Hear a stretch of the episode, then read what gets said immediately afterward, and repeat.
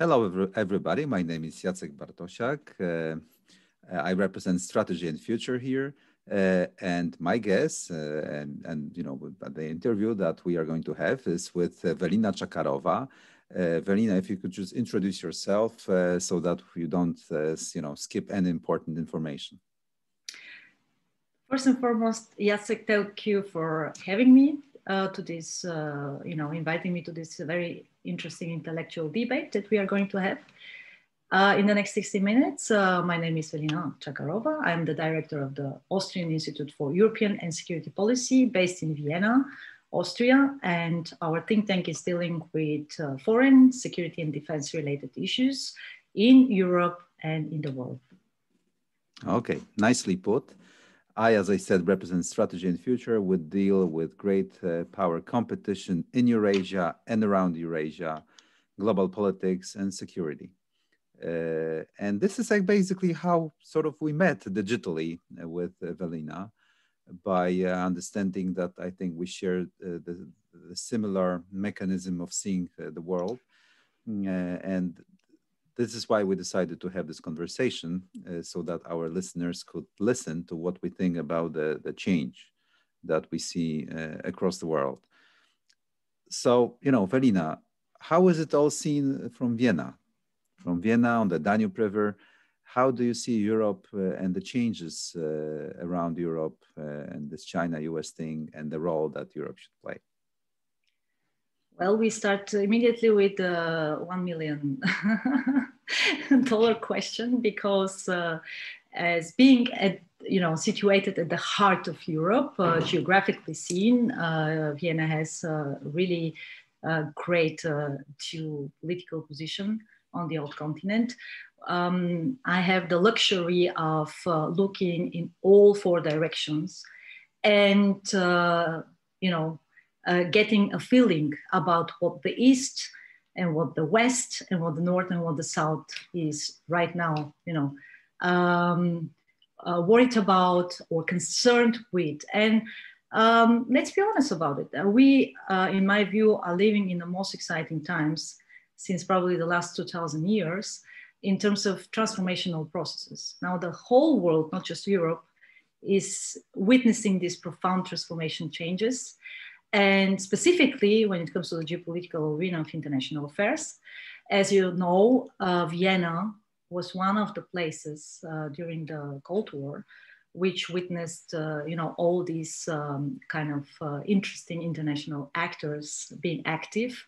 Uh, not just in terms of uh, it might sound very exciting in terms of you know the center of European Center of Spies, but it was also the case that due to the you know to the presence of so many international and regional organizations, we uh, had all these uh, relevant powers on the ground. So we could also sense the atmosphere, right? And right now, what I've been observing for the last at least several years is a similar situation where all relevant actors in the East, also the Dragon Bear, China, Russia, the Americans, also, I mean, on the other side of the Atlantic, and of course, the European powers are quite present uh, here in Vienna. And that is for me the signal that something is, you know, moving. And this kind of profound transformational processes that we are going to witness in the upcoming decade, uh, I hope are going to be also somehow reflective here on the ground so that we can also make the proper analysis of them. And uh, how you know? But so, what is your take on that? I mean, what is changing actually? What is what is the what is the change, and how we should analyze uh, in which paradigm we should analyze those changes? Because you know, but let me add one more thing. Mm-hmm. We, sort of in Europe started to believe in the '90s that uh, there, there, was an end to history, and uh, suddenly within this European Union concept, we would navigate to the safe waters of the future, you know, prosperity. What got broken? What happened? Well, it didn't break necessarily, but I think that uh, right now what we are observing is a kind of a is is, is the punch in the in, in, in the face by the realpolitik, which was actually more or less uh, one of the most prominent school uh, schools of thinking uh, in the 19th century, and was you know for many reasons then forgotten or somehow, you know, neglected in the 20th century. Now it's coming back. Uh, so what we are observing at the systemic level of international relations is a kind of, uh, you know, transformation from a more or less unilateral, um, you know, system um, of the global affairs uh, towards, uh, in my view, um, more or less bipolar one, uh, which will be centered around two powers, uh, you know, two centers of power, two main centers of power. Um, the um, second, uh, and that of course will, you know, will create uh, a lot of centrifugal forces, um, specifically at this regional level of middle powers. Uh, I mean, of course, uh, Europe, the European powers, but also India and other regional actors. And Russia is going to be one of these, you know, middle powers.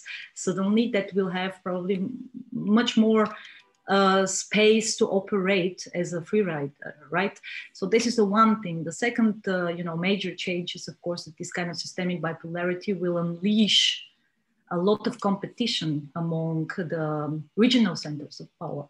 And this is also something that we are now increasingly observing in the direct neighborhood of Europe to the south, but also to the east.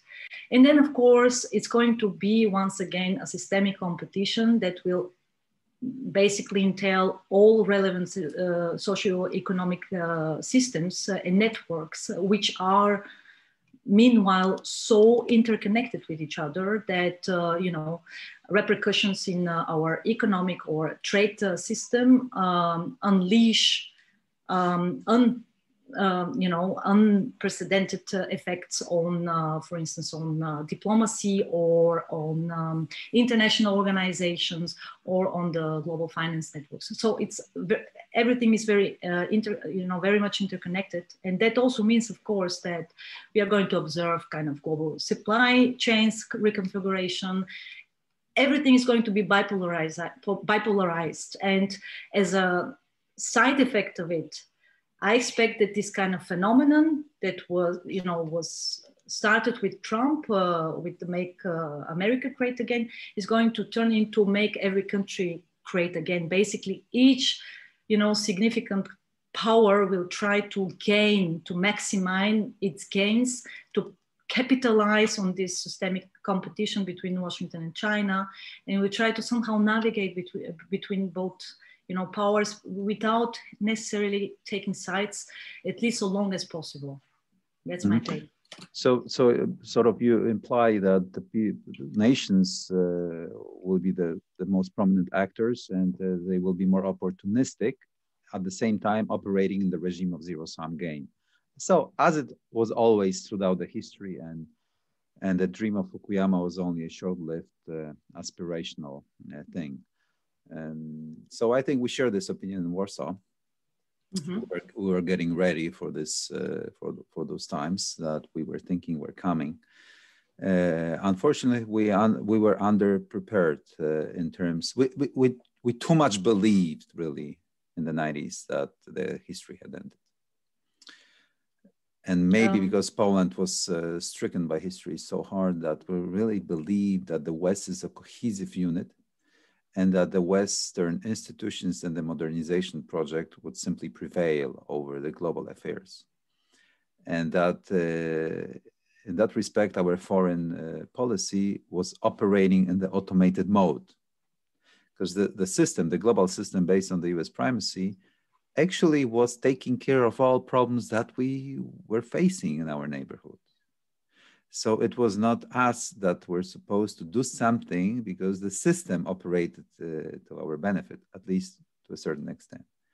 And now things will change. Things will change. We in Warsaw, we think that the, the main reason for the change is the rise of China. Uh, and of course, the Russian desire to stabilize on their terms the, the neighborhood, the vicinity and because Poland is actually in the critical Dimitrov position towards Russia, we, we have had 19 wars with Russia in the history. Because of that, we, we just feel a, a little bit uh, preoccupied. I mean, largely preoccupied by, by this fact. Mm-hmm. Uh, what, what, what we think, though, is that um, you you said 2000 years even the, the greatest transformation I, I, I used to uh, in the public debate in Poland. I, I used to I used to operate uh, along the three hole three hole uh, three uh, three thresholds that are in terms of historical process. For sure, this is the greatest change since the, the collapse of the Soviet Union and the systemic rivalry between China and US. I am also quite sure that this is the greatest change since this is the end of the Second Wall and the Bretton Woods, uh, Woods system creation. But I also argue that this is the greatest change since the, uh, the great uh, the, the, world ocean uh, revolution, since you know, since the the, the, navigators, the brave sailors of Portugal, Spain, and France and England moved out and ventured into the high seas and, and created the connectivity to around Africa to Asia and and America across Atlantic, creating the, the sort of a new sinews of power, new connectivity. That, by the way, contained Aust- Imperial Austria and, uh, of course, the Polish Lithuanian Commonwealth in the duel here in the landlocked Europe. Okay, and structurally, we're losing to, to and I think that the Chinese want to change, want, want to completely change the last 500 years of the history and uh, recreate the, the, connectivity across the landmass of Eurasia and around the littoral waters of Eurasia by controlling the strategic flows. And I will end here. Uh, and Poland is on the way, mm-hmm. as well as Austria. But Poland is on the, on the way as an opening sort of player on the northern European plain. We, with Ukraine, we monopolize strategic flows uh, uh, across the landmass of Eurasia, and that's why we had so many wars. This is our perspective in Warsaw. Mm -hmm. Well, that is quite fascinating because uh, Poland uh, doesn't have the luxury to not have a geopolitical, you know, vision about the world, because Poland knows very, very well, unfortunately, uh, what it means to be squeezed by not one but two powers. And basically what is going to happen at an you know even bigger level unfortunately is and is still the, the realization about it is still not in place in the european capitals is that now that europe is running the risk of being squeezed between two powers. And basically without having the chance to you know not just navigate but actually you know being completely left left behind in terms of all you know indicators if you take them and if you compare them from for, for, for the last uh, 100 years. But now going back to china before we're moving to europe um, is that i yes i agree with you first and foremost uh, about uh, you know china's um, idea. Some experts say that chinese don't have you know strategy. Others say no that's strategic thinking but actually no grand strategy so I would put it as a you know connectivity vision for itself, and that is uh, that uh, Beijing is now in the unique situation to become basically the first the first global power that will develop simultaneously uh, two, two connectivity strategies. It, it, it, seeks to become simultaneously a heartland that means building terrestrial connectivities via Central Asia or the Great Eurasia to, of course, to the industrial heart in Europe and uh, second terrestrial connectivity to with an access to the Indian Ocean and then simultaneously with it to actually establish control in its own rimland, which is then uh, the Indian um, you know, ocean region, the Indo-Pacific region. So basically the whole area which uh, entails the most significant choke points for food and uh, oil supplies. Now, if you if you look at it, this hasn't been achieved by any other you know power in the last uh, 200, 250 years. I mean, the Great Britain, if we take the Great Britain and then we take the United States as the two examples, from the last uh, cycles of globalization, technological revolutions, and connectivity of the global affairs. This will be really unprecedented. And I think that China stands good chance to do it. And that is actually the big risks for those uh, which will have to face, you know, uh, a power which will be, you know, operate in these two um, in these two uh, major geo-economic and geopolitical scopes and uh, spaces. And if you look at how we are going to actually counterbalance this, how where are we going to build the counterweight to this kind of rise? Uh, you know, um, on the one side, it looks, it seems to me that there is already a certain effort on the side of the United States as this rimland, you know, country. Uh, if we base our premises on the, you know, on the theories of uh, Nicholas Spykman and uh, Mackinder, uh, that they are now trying to establish a kind of an Anglo Anglosphere, Anglosphere network of countries that will engage China mostly in the in the um, rimland? I mean, take the South China Sea, take the Indian Ocean, take the you know the the Straits, and all these kind of uh, you know all these kind of uh, important terrains at, along the maritime routes. Now, the maritime routes, which still witness more I think 90% of global trade, right? And like I said, all the global choke points are uh, along them.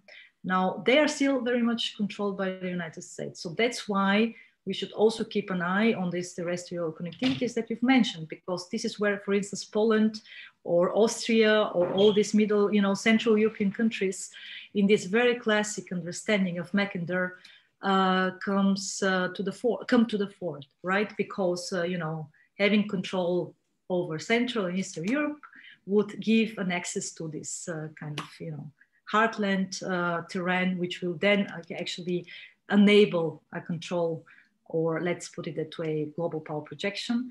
And this is where now this kind of connectivity projects, like I said, meanwhile, two parallel terrestrial connectivities, uh, one via Russia. And the Russians, I mean, they have this kind of geopolitical uh, thinking and uh, they seized the opportunity in 2014 following the isolation by the West to basically um, reorient themselves toward China because they knew they need this, right? Uh, not in terms of uh, economic gains so, so much, but in terms of this kind of message that they are sending now to the world that we can actually actually do something to counterbalance the US, uh, you know, global influence. And then the second one is in my view, equally equally worrying, and that one is, you know, the terrestrial connectivity um, via Central Asia, and then moving to Black Sea, you know, uh, Southern Caucasus, and now Turkey is of course also a player which wants to capitalize on this, and this will actually increase the pressure coming from China on Eastern Europe and on then of course on Central Europe. So one to finish this is one way how I see that there might be a certain, you know, logical reaction on the side of Central European uh, um, countries is, you know, to build alternative connectivity projects. And this is something that, for instance, Poland is right now doing. And yes, on the side of Austria, there is still not so much interest, but I think that this is going to happen at some point.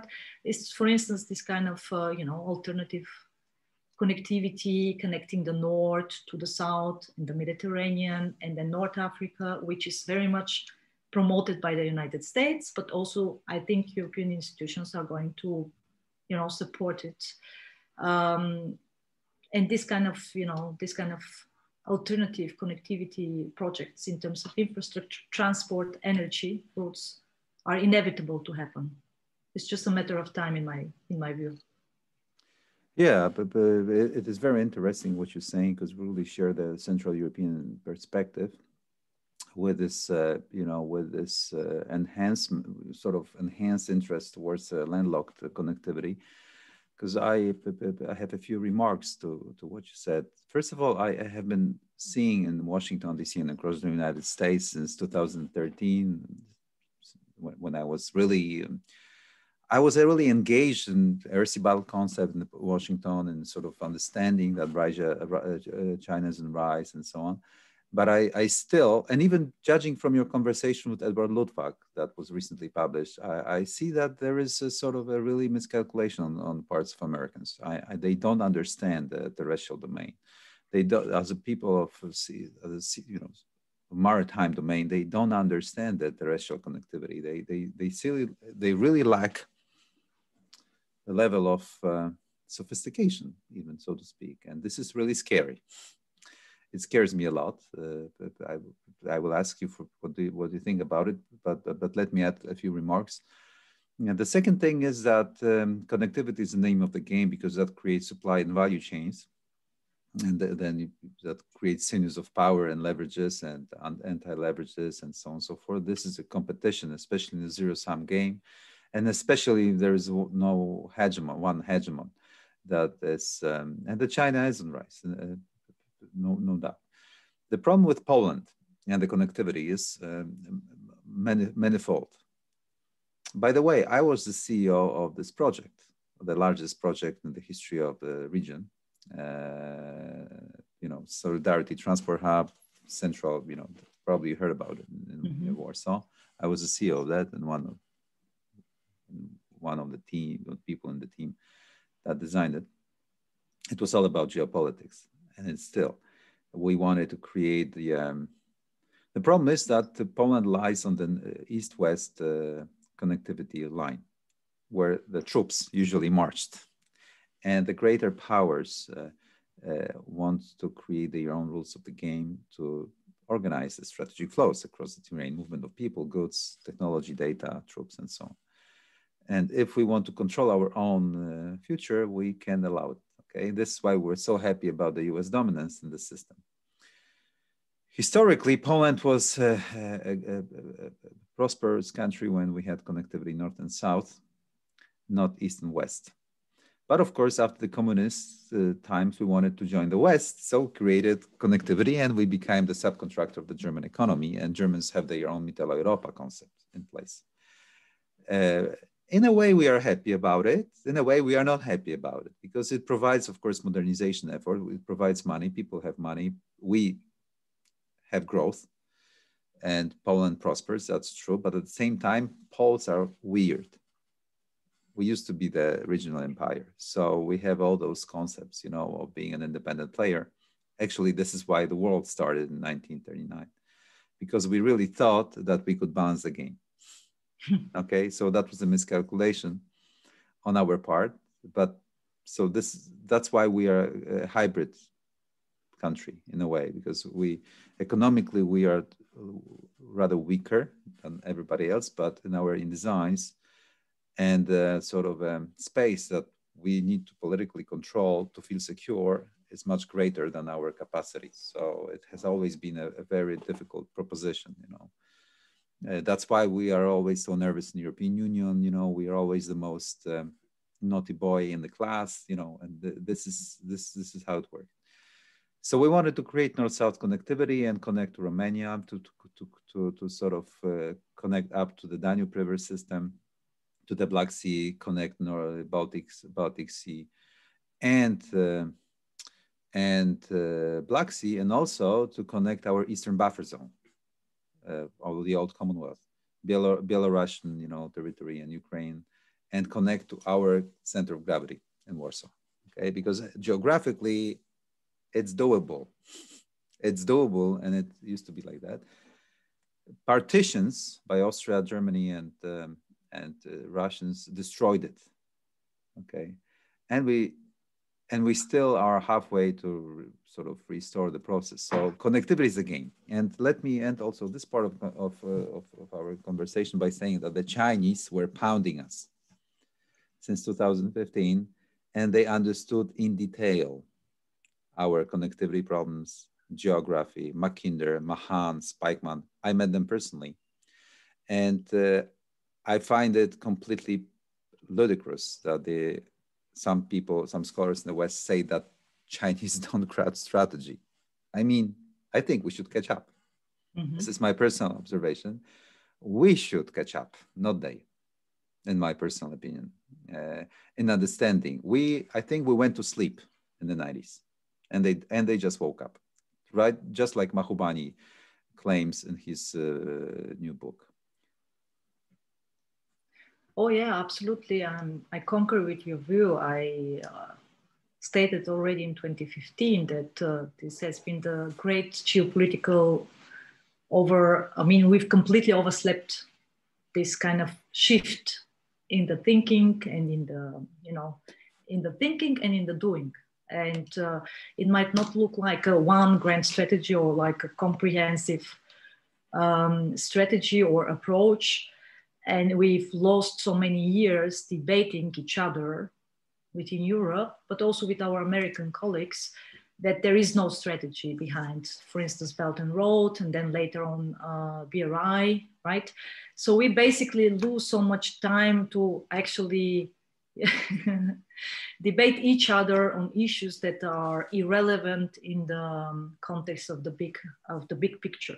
And like you said, uh, connectivity is the great game. So I think that if there is one, specifically one, um, you know, region in Europe which will capitalize on this great shift in terms of thinking about connectivities because like i said it's not just about you know transport or about you know energy but also you know infrastructure this is going to be central in european europe uh, this is going certainly going to be you know one of the regions i think that are going to face further pressures for obvious reasons but are, can also capitalize if prepared properly if of course and mostly if in a coordinated manner. I uh, this single place, the single games are not going to work out well for us here in Europe, like I said. And one of the reasons is that all European powers are small in the in the in the context of the great powers competitions.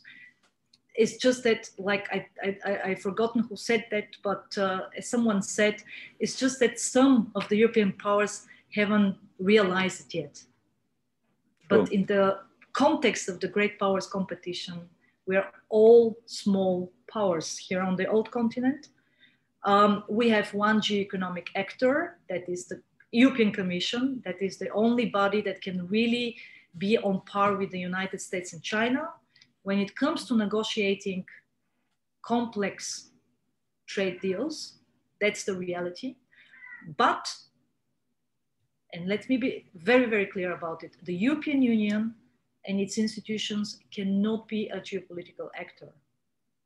We cannot expect for, from bureaucrats to play the role of a geopolitical actor.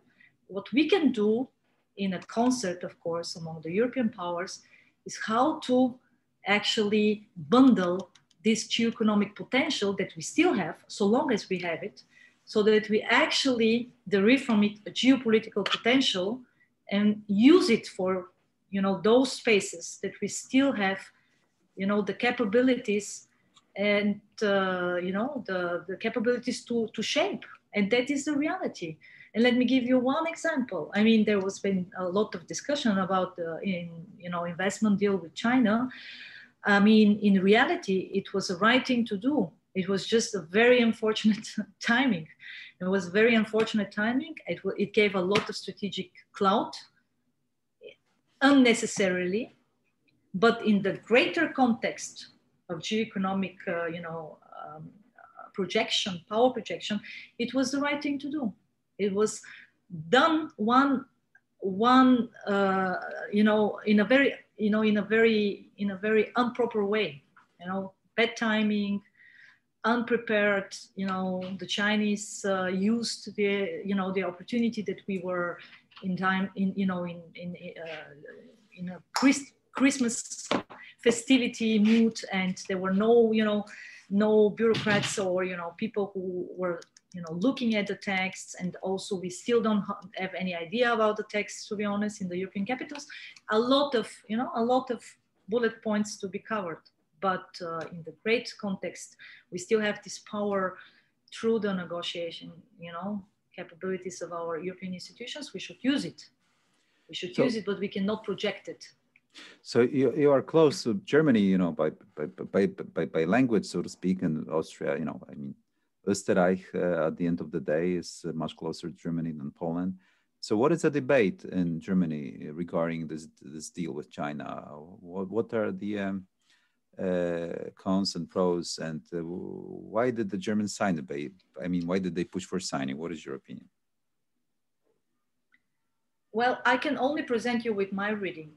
I, of course, I can tell you what uh, the German media is saying and what German politicians, leading German politicians, are saying. But maybe I should, your reading, your reading is the most interesting for me. I should present you my reading, which is very neutral in a sense that I'm just looking at all these uh, events and uh, processes in a very emotionless way, trying to apply the rational of realpolitik, and that's all.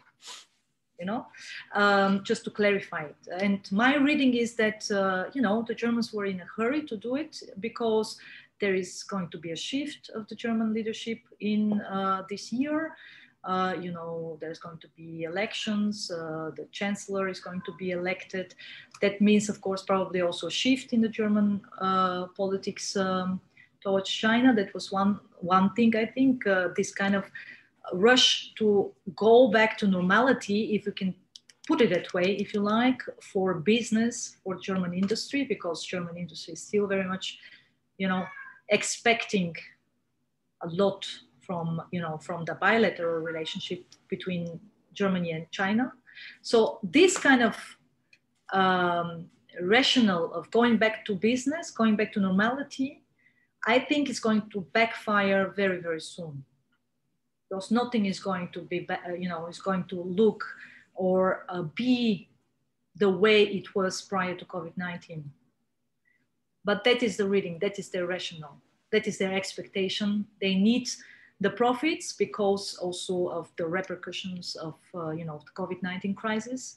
So it's this short-term oriented thinking, more or less. I think this was, and then of course to you know send a you know signal uh, because you know who knows what the Americans under the new administration will come come up with as a proposal, and then I suppose that there was also the understanding that if they wait for the new US administration, uh, you know, to set the agenda uh, for, you know, for the transatlantic partners, there's not going to be any space for, you know, for any deals. And if we look at the reactions coming from Washington, from the close circle of Joe Biden, this was basically the reading, right? So it was already clearly uh, pretty clear that uh, you know the um, advisors of Biden were not very happy with what was going on uh, on uh, you know in terms of bilateral relations. So I think that this was also one of the rationales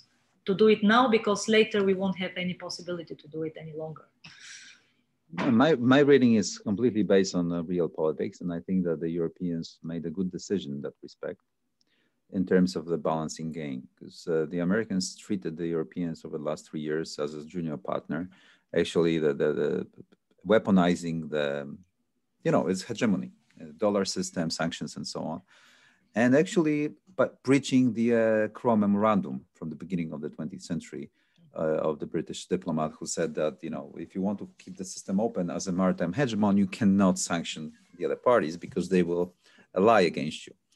And actually, this is what happened subconsciously. Maybe even they didn't read the Mem- Memorandum in Berlin, in Berlin, but they wanted to have all options on the table with the new administration coming. They want to restrain their options, and this is the basic definition of real power of the great of real politics. Mm-hmm. Aside the values, I mean, too much too much discussion about values. You, it's always about options and maneuverability of options. And uh, this is what they did. And they leveled the playing field. Now the Americans will, will, need to talk to the Europeans, and the Chinese will need to talk to the Europeans, and the Europeans may say that it will be rat- we will be ratifying for two years. I don't know what's going to happen. So you keep the options on uh, in your hands. Exactly, you keep the and, options on the table. But at the same time, I, I hope that finally those this dreaming about values-based system will collapse in that, because that created a lot of uh, a lot of frustration across the Western world. And, uh, uh, you know, what, what Poles think, what, what Poles think now is that, uh, of course, there is a shock of this because of the signing, because we really wanted the US to be in Europe. Right? But the problem is that uh, and of course, in the ideal world, it would be great if Europe could be a, a great power, but it takes a lot of stuff to add to become a great power and uh, really stabilize its perimeter. We Europeans would need to have a power projection and negotiate the space with Russia, with Africa, with Turkey, with even with the United States, because United States can penetrate the European peninsula however and whenever it wants. It was to Poland's benefit, but I'm not sure if it's to France, French benefit or Italians or Germans in that respect. So, but, I mean, but penetrating by, by political leverage. So this is the fundamental question about the future of Europe. And the Germans will need to make this decision. And Poles will be watching. We'll be watching, watching closely. If Germans make a decision to create an empire and have this uh, finally this Hamilton's moment, uh, also with signing with uh, with uh, China, then the Eurasian landmass will will be created. But Germans will need to make sure that the eastern perimeter is secured, and Germans will need Poland as an ally to do it because the balance of power, the there will be a shift of balance of power across the European peninsula from France eastwards because of the German supply, supply chain, which makes better profits in the east, in Poland and Romania. Uh, and uh, France will lose. So those all those forces that since the, the, the fall of the Roman Empire never allowed for the Europe to become a one empire will be playing against this scheme fascinating times. Mm-hmm. So, so let me put one more sentence. Either in 20 years' time, we will end up as a sort of united organism, confederated, maybe not federate, but confederated, pl- playing as an actor with the power projection capabilities. And Germans will need to pay for that because they, they have made a lot of profit out of the system over the last 30 years. Or we will be a forgotten place as China became in the 19th century, played against by China and Russia and United States with no modernization project. A place that used to be a dream place and stopped being a dream place because of demography, lack of modernization, and lack of connectivity. We are at the crossroads in Europe. That's my personal opinion. Mm-hmm. Yeah, that um, pretty much overlaps uh, with my scenarios for Europe with my macro outlook for Europe. Right now, I'm more inclined to think that we are moving towards uh, my fragmentation, great fragmentation line scenario. That means we are going to observe fragmentation lines created along the geopolitical and the geoeconomic uh, interests of, uh, of relevant external actors on the old continent. And I don't only mean rivals and competitors such as China or Russia but, uh, or Turkey, but I also mean partners such as, for instance, United States. Um, you know, cherry picking also their partners, their most loyal partners, their most loyal, you know, uh, allies. I think that, uh, that, at least that's my call, and I think that these fragmentation lines are going to get deepened because uh, it creates this kind of scenario creates a lot of uh, incentives for the external actors to operate on the ground first and foremost. Second uh, it creates uh, you know it opens spaces to operate. Third what is really very worrying is that they can also bundle forces such as the case for instance with russia and turkey the rapprochement um, but uh, you know uh, even though that they are still very much you know sharing very conflictual interests many issues. But when it comes to europe interestingly they have quite you know quite uh, quite uh, idea you know good ideas as to how to shape for instance uh, certain neighbor neighborhoods and certain you know certain uh, terrains. And um, you know if you look at turkey how it has penetrated eastern europe the near abroad of Russia without, without anything, you know, to happen to them, basically, more or less. It's absolutely fascinating. I mean, I've been making this call for at least last five years that Russia has been continuously losing influence in its direct neighborhood in Central and Eastern Europe. However, it, had, it has also managed to solidify the shrinking influence. So this shrinking influence uh, on, you know, on the ground has been, you know, facilitated, has been solidified, strengthened, but it has, you know, been sh constantly shrinking. And that is something that as a trend hasn't been read correctly by many experts you know pointing to they they are you know more assertive and more you know competing no and the very fact that now they are actually sharing a common you know common space with turkey in south caucasus uh, turkey is uh, you know looking for access to the caspian uh, to the Caspian Sea and then for the to the Central Asia and then of course you know uh, basically trying to turn around the terrestrial connectivity of China so that it has placed itself strategically before the Chinese start operating, you know, on a daily basis, because it's coming, more or less. It's just a matter of time. So I think that this kind of scenario is more, you know, realistic for now. Um, I'm not convinced, to be honest. I, I, I, of course, welcome all the great initiatives being launched by the European uh, institutions. However, as someone coming from, you know, from a system um, that has been pretty much ruled top down um, by a lot of bureaucrats, I'm not convinced that this is the way how we will actually come out with something fresh when we will adjust to the to the challenges of the time. We need uh, something very unorthodox. I don't think that just you know pouring liquidity into projects, into trillion worth projects, top down, is the way is the only way to do it. It's going to be much more needed on our side here in Europe in order to you know to to move on and to really come out of uh, of, of this very risky second scenario, which was your first scenario, actually, which really worries me most, because, um, um, well, I have some proposals, of course, but I think that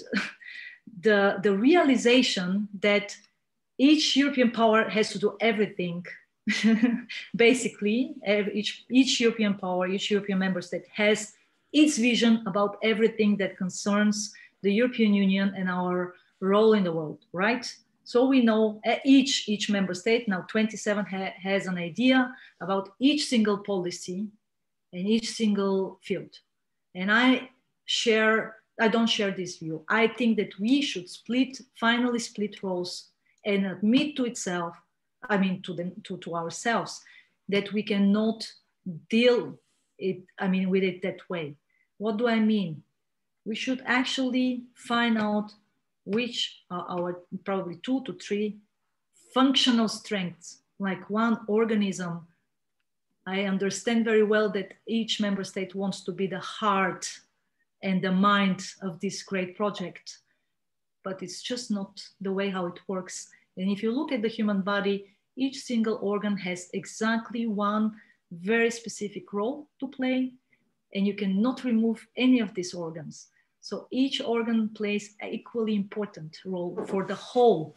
So long as we don't understand this, we are going to move with this very tragic, you know, pace, basically, you know, muddling through, doing something, debating each step. Anything that is proposed right now is being debated for years instead of doing something. And one final point, I mean, this functional split of roles, I think is something that will demand a lot of courage, is very unorthodox. but think about it. Do you really want to have a, for instance, European Union, Russia, Russian, you know, policy being shaped by the Spaniards? Or do you really want, I mean, I suppose that the Italians don't want to have, you know, Mediterranean policy in the southern neighborhood being shaped uh, by the Estonians, for instance. So, what do you think? How, how should the roles be split, and who is who should be in charge of them? Uh, well, first and foremost, I think geographically it's very obvious that we should the you know have at least one two leaders uh, in terms of regional you know priorities regional prioritization. For us for europe the regional prioritization is clear. We have three direct neighborhoods that will be contested in the upcoming decades. The arctic the eastern and the southern neighborhood are going to be contested by many not just by one or two, but, but, but many will going to try to penetrate and use the space for their own gains. I mean, look at the North African space. It's not just it's not just about the Americans or the Chinese or the Russians. I mean, meanwhile, it's about the Gulf states and it's about the Turkey and it's about India. Even India is trying to somehow, you know, uh, arrive. So we need for instance, if we take the southern neighborhood, we cannot move on if we have geopolitical clashes between the French and the Italians. Mm. And the very same thing happens in the Eastern European neighborhood, where we have, you know, a clear vision where we stand on Russia. But then again, we have some, you know, some European powers uh, that are still trying to capitalize on geoeconomic gains, leaving aside the geopolitical uh, constraints, right? So it's not going to work that way. Yes, this is why the future of Europe is looks bleak because it's going to be very difficult to, deliver cohesion. Let me give you an, that's why I'm pessimistic, although I like Europe. Uh, let me give you an example from my Polish soil. Who is going to run the policy towards Russia? French president so Poland, okay, so there is one interest that is non-negotiable, non-negotiable with Pol Poles. For the last 500 years, the, the most, I mean, the actually the, the most important factor of our grand strategy was to keep Russia out of the cis European system. And we succeeded for the most part of, it, of this period of time with the first partition, we lost. And then there was a seventh war, seven, seven, seven years war, and the Napoleonic Wars. Russia became important for balancing efforts of other countries. And Russia was invited, either by Germans, Prussians, or French, or English, to play the balancing game against another we regained independence when Russia lost the, the, the war against Germans in the First World War, and then lost its social cohesion during the revolution, and because they were defeated by the Polish troops in 1920 in the war. And then they were out of the system for 20 years. When they were back in the system, that they could be used as a leverage against another nation's interest, they were they signed the Continental Pact between Ribbentrop and Molotov. And they were again in Yalta and Potsdam. With the demise of the Soviet Union, they were again out of the system, and we regained independence, along with our Eastern buffer zones countries. And because Russia cannot provide any prosperity, any civilizational, you know, aspect, what they do, they want to contribute and become a factor in the European system by leveraging the military power in the new generation warfare with this versatile system of, you know, intimidation pressure. And, friend, and France bought it because they need Russians to, to balance Turkey, mm-hmm. to think, to dream about connectivity to China. So President Macron dares to come to my region and talk over our heads. So this is the this is the message that I want to send out. Poland didn't block it because for the last 30 years we have exercised strategic constraint, believing in the cohesion of the West. But here on the ground, we have the leverage to make things impossible for the French. If it really comes to the real great, you know, hardball play, hardball play, okay? We are neighbors of Ukraine and Belarus. Okay, we have had 19 wars with Russia.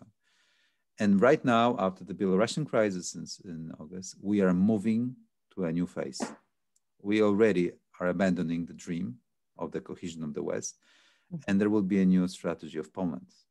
We will get ready for the new generation warfare and to negotiate the Eastern perimeter with Russia and the escalation ladder. And uh, if Germans understand that, they will join. But we'll never abandon this policy. That's, uh, that's how it is. And what I'm saying is that it's very difficult. If, if there is really to be one uh, Europe, mm-hmm. France will need to abandon its ambitions because it's in a bad place on the European continent and it doesn't have sufficient leverage. So it's going to be very difficult to deliver because the French will never accept it. I think that they will come to terms, the French, because they are not that power from the you know from previous centuries that can you know cope with the complexity of the global affairs nowadays. They are quite challenged in their own you know geopolitical space in the south uh, and need help. So obviously they are no longer, you know, doing this alone, but in a concert with also, you know, the help of uh, European uh, European missions and other European partners, and also international partners. Just to give you one example, they came to terms also at to the realization that you know the Mediterranean, which was basically you know take Libya, for instance, was actually Italy's priority, more or less. Uh, you know, it led to this kind of unnecessary clash between the two uh, European, you know, uh, European members. And at some point, they will realize that uh, it leads to nothing.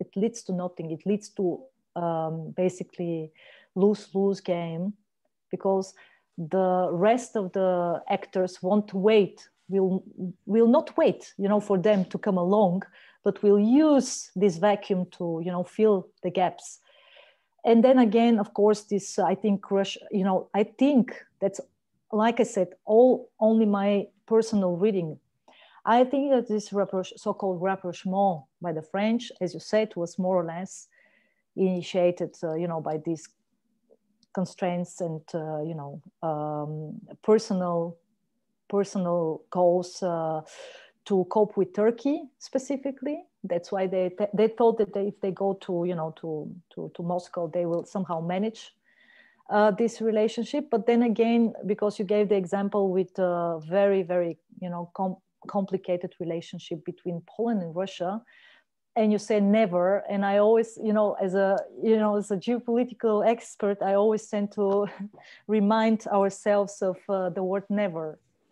Because um, if you look at what happened with Turkey and Russia, and you go back to the history of these two powers, you know, they these have been two empires being engaged in so many, so many bloody wars on the Balkans and in Eastern Europe and everywhere, and they still somehow have managed to, you know, to cope with each other. So I think that there is no, never a, a, kind of a never situation. And why I'm saying this now from a systems analyst's point of view, I found very striking what Edward uh, Luttwak said in, in, in, our conversation about, about uh, Russia's role as a free rider uh, in the global affairs, because now, you know, roles have switched.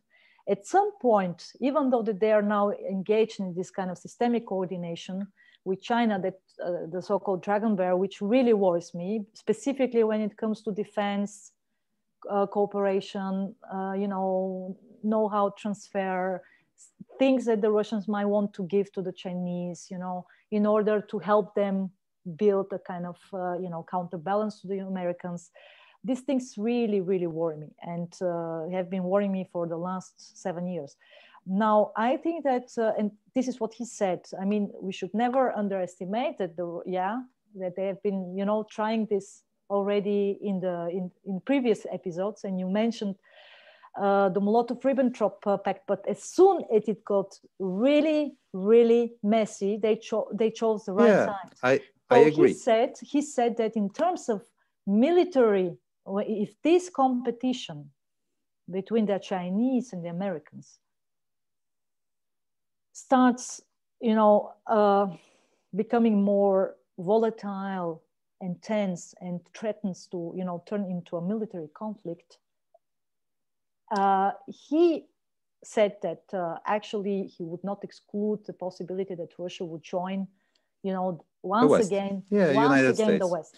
Yes, but of course, until reaching this uh, important threshold, it's always be it's it's it's just in the nature of this geo you know political actor to disrupt. They don't create alliances. Of course, they Velina. disrupt alliances. I, I agree, and So- we uh, we realize that in Warsaw. We realize this. Actually, we think that it's quite probable that there will be a reverse Nixon move, because I think the United States is going to lose the war in the littoral waters of the Western Pacific if China, if Russia is not uh, pressing on the continental domain against against China. So let's be realistic about it that uh, so long as we are not in this, because you also asked me what will move European powers into, you know, more kind of strategic thinking or splitting of roles. I think what will uh, be the case, strategic necessity, once it, gets really, really hot in the, in the, in the direct neighborhood. I know, Verina. One I, I agree, but this Yeah. is a threat to Poland and our countries in the East because Russia will want something in a bargain. And this, uh, Absolutely. So it's and- not going and- to be a gift. It's not going to be yeah, for granted. It's going So- to be this is why I said never, because we will never accept it, and that will be a a game, and we that we we did we exercised that already. I mean, we experienced that before. So, um, uh, so this is this is a game on this Eurasian, uh, you know, uh. But uh, to say that we don't have options is something that is quite, for me, also quite interesting as a, you know, in terms of uh, uh, how, um, you know, how easily we give up on ourselves. Um, even if you look at the intellectual debates nowadays, I think they, they have been, I, I think, even uh, coming from Poland, uh, proposals what can be done in order, for instance, to provide, uh, you know, more sophisticated, um, um, you know, military power. Because let's be honest, we cannot. Uh, why we cannot derive geopolitical cloud from our geo-economic power Yeah. projection? Well, because, and this is also something that Luttwak uh, exemplified very well. I mean, you as a power, as a great power, you can decide to, you know, stick to your diplomatic cloud, make some nice deals, be respected by all the rest of, you know, international players. But without the military cloud, and this is the case with Europe, we are not going to, you know, we are not going to sit on the negotiation table. And my proposal in that matter is because I'm not convinced that the way how we are doing this right now is going to be fast enough, efficient enough. I'm not saying it's not good. It's at least it's something, but it's once again this very European way of doing things that is, you know, very much 20th century like. But we are in the 21st century. We are in this great acceleration. We have to do things once again in a very unorthodox way. If we have a trend, and it's a very obvious trend of, you know, of um, emerging security, uh, private security companies, and we know that, and we've seen what is happening in uh, Nagorno-Karabakh uh, and in other, you know, uh, conflicts. So we should think how we can actually build a military unit that is probably not situated within the you know uh, common security and defense policy is not bureaucratized. We do not need more bureaucratized initiatives. We need initiatives where powers that want to do can do. Okay? So one probably one possible way is just to think about something like public private partnership. Create why not creating our own you know um, european battle unit that is actually um, deployable in only let's say two or three regions and with only a strict mandate. And but then we have like you don't have a bureaucracy behind it and you don't need two uh, years you know to agree on it.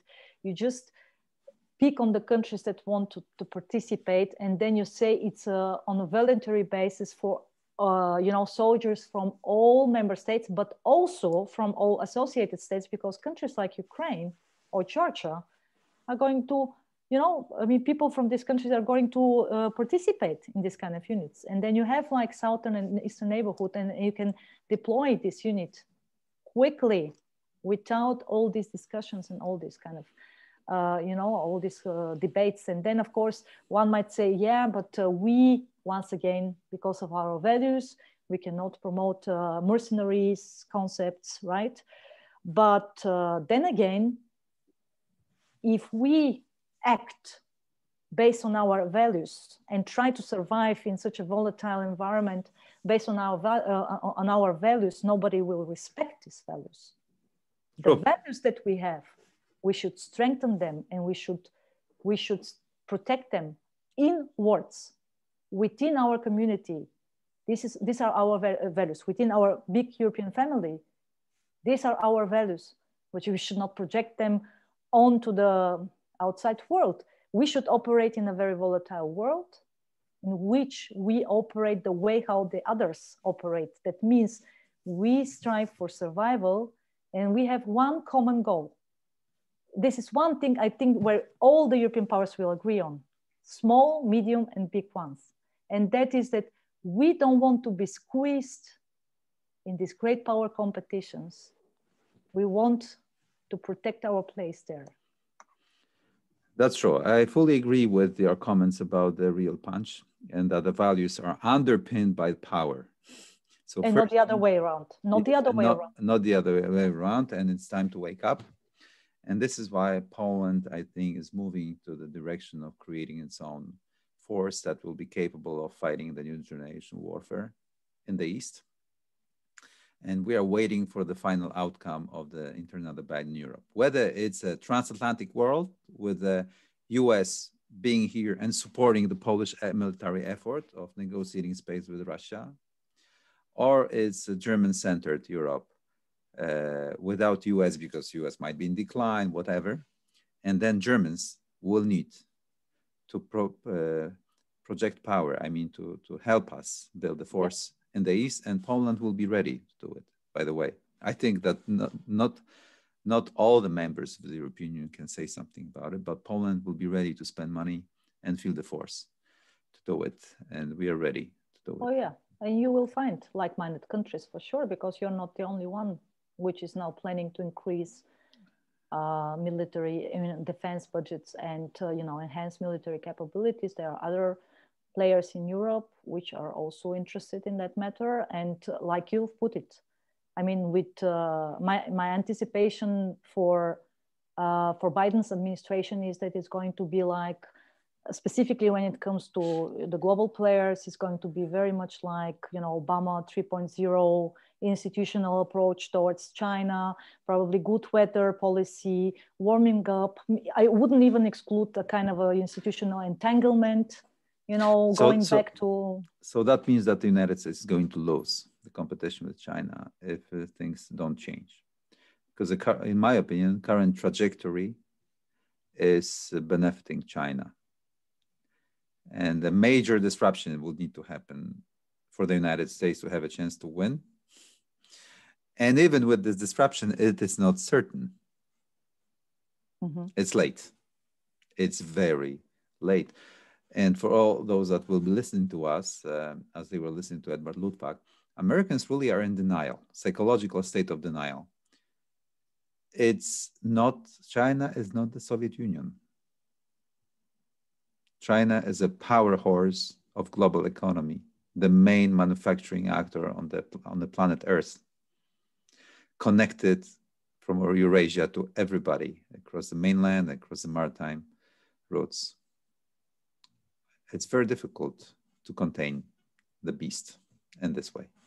And not to forget, not to forget that there are very powerful players within the American establishment that are still very much interested in doing business with China. Of course. Plus, there are digital empires of the West and let's Wall face Street. the reality. Yeah. So this kind of decoupling uh, is uh, you know like uh, is, is linked to uh, withdrawing symptoms on the one side you do realize you yeah. need it if you want to stay alive yeah. on the other side you cannot get True. rid and that is the reality this is what Mackinder uh, called the going concern. It's very difficult to change the course of a ship because there are so many vested interests that create the, the, the balance between labor and capital that it's very difficult to disrupt them because they're going to kill you. So, uh, and this is the, what we are facing now in the West. If we, if the West really wants to confront China, why the Chinese are very good in, in controlling this, very good at controlling. We will see how it um, how it develops. Um, I think it's high time we finished, Evelina. Maybe I will uh, sort of uh, try to tempt you to have another conversation sometime soon. Uh, Ewelina Tchakarova, Jacek Bartosiak, Vienna, Warsaw, and stay with us. I hope you enjoyed and let's maybe let's Velina do it one more time in in the future. Thank you very much. That was a conversation about the future of Europe and the great power competition and everything that people dealing with strategy like to to listen to. Thank you very much. Thank you. Thank you for having me with great pleasure.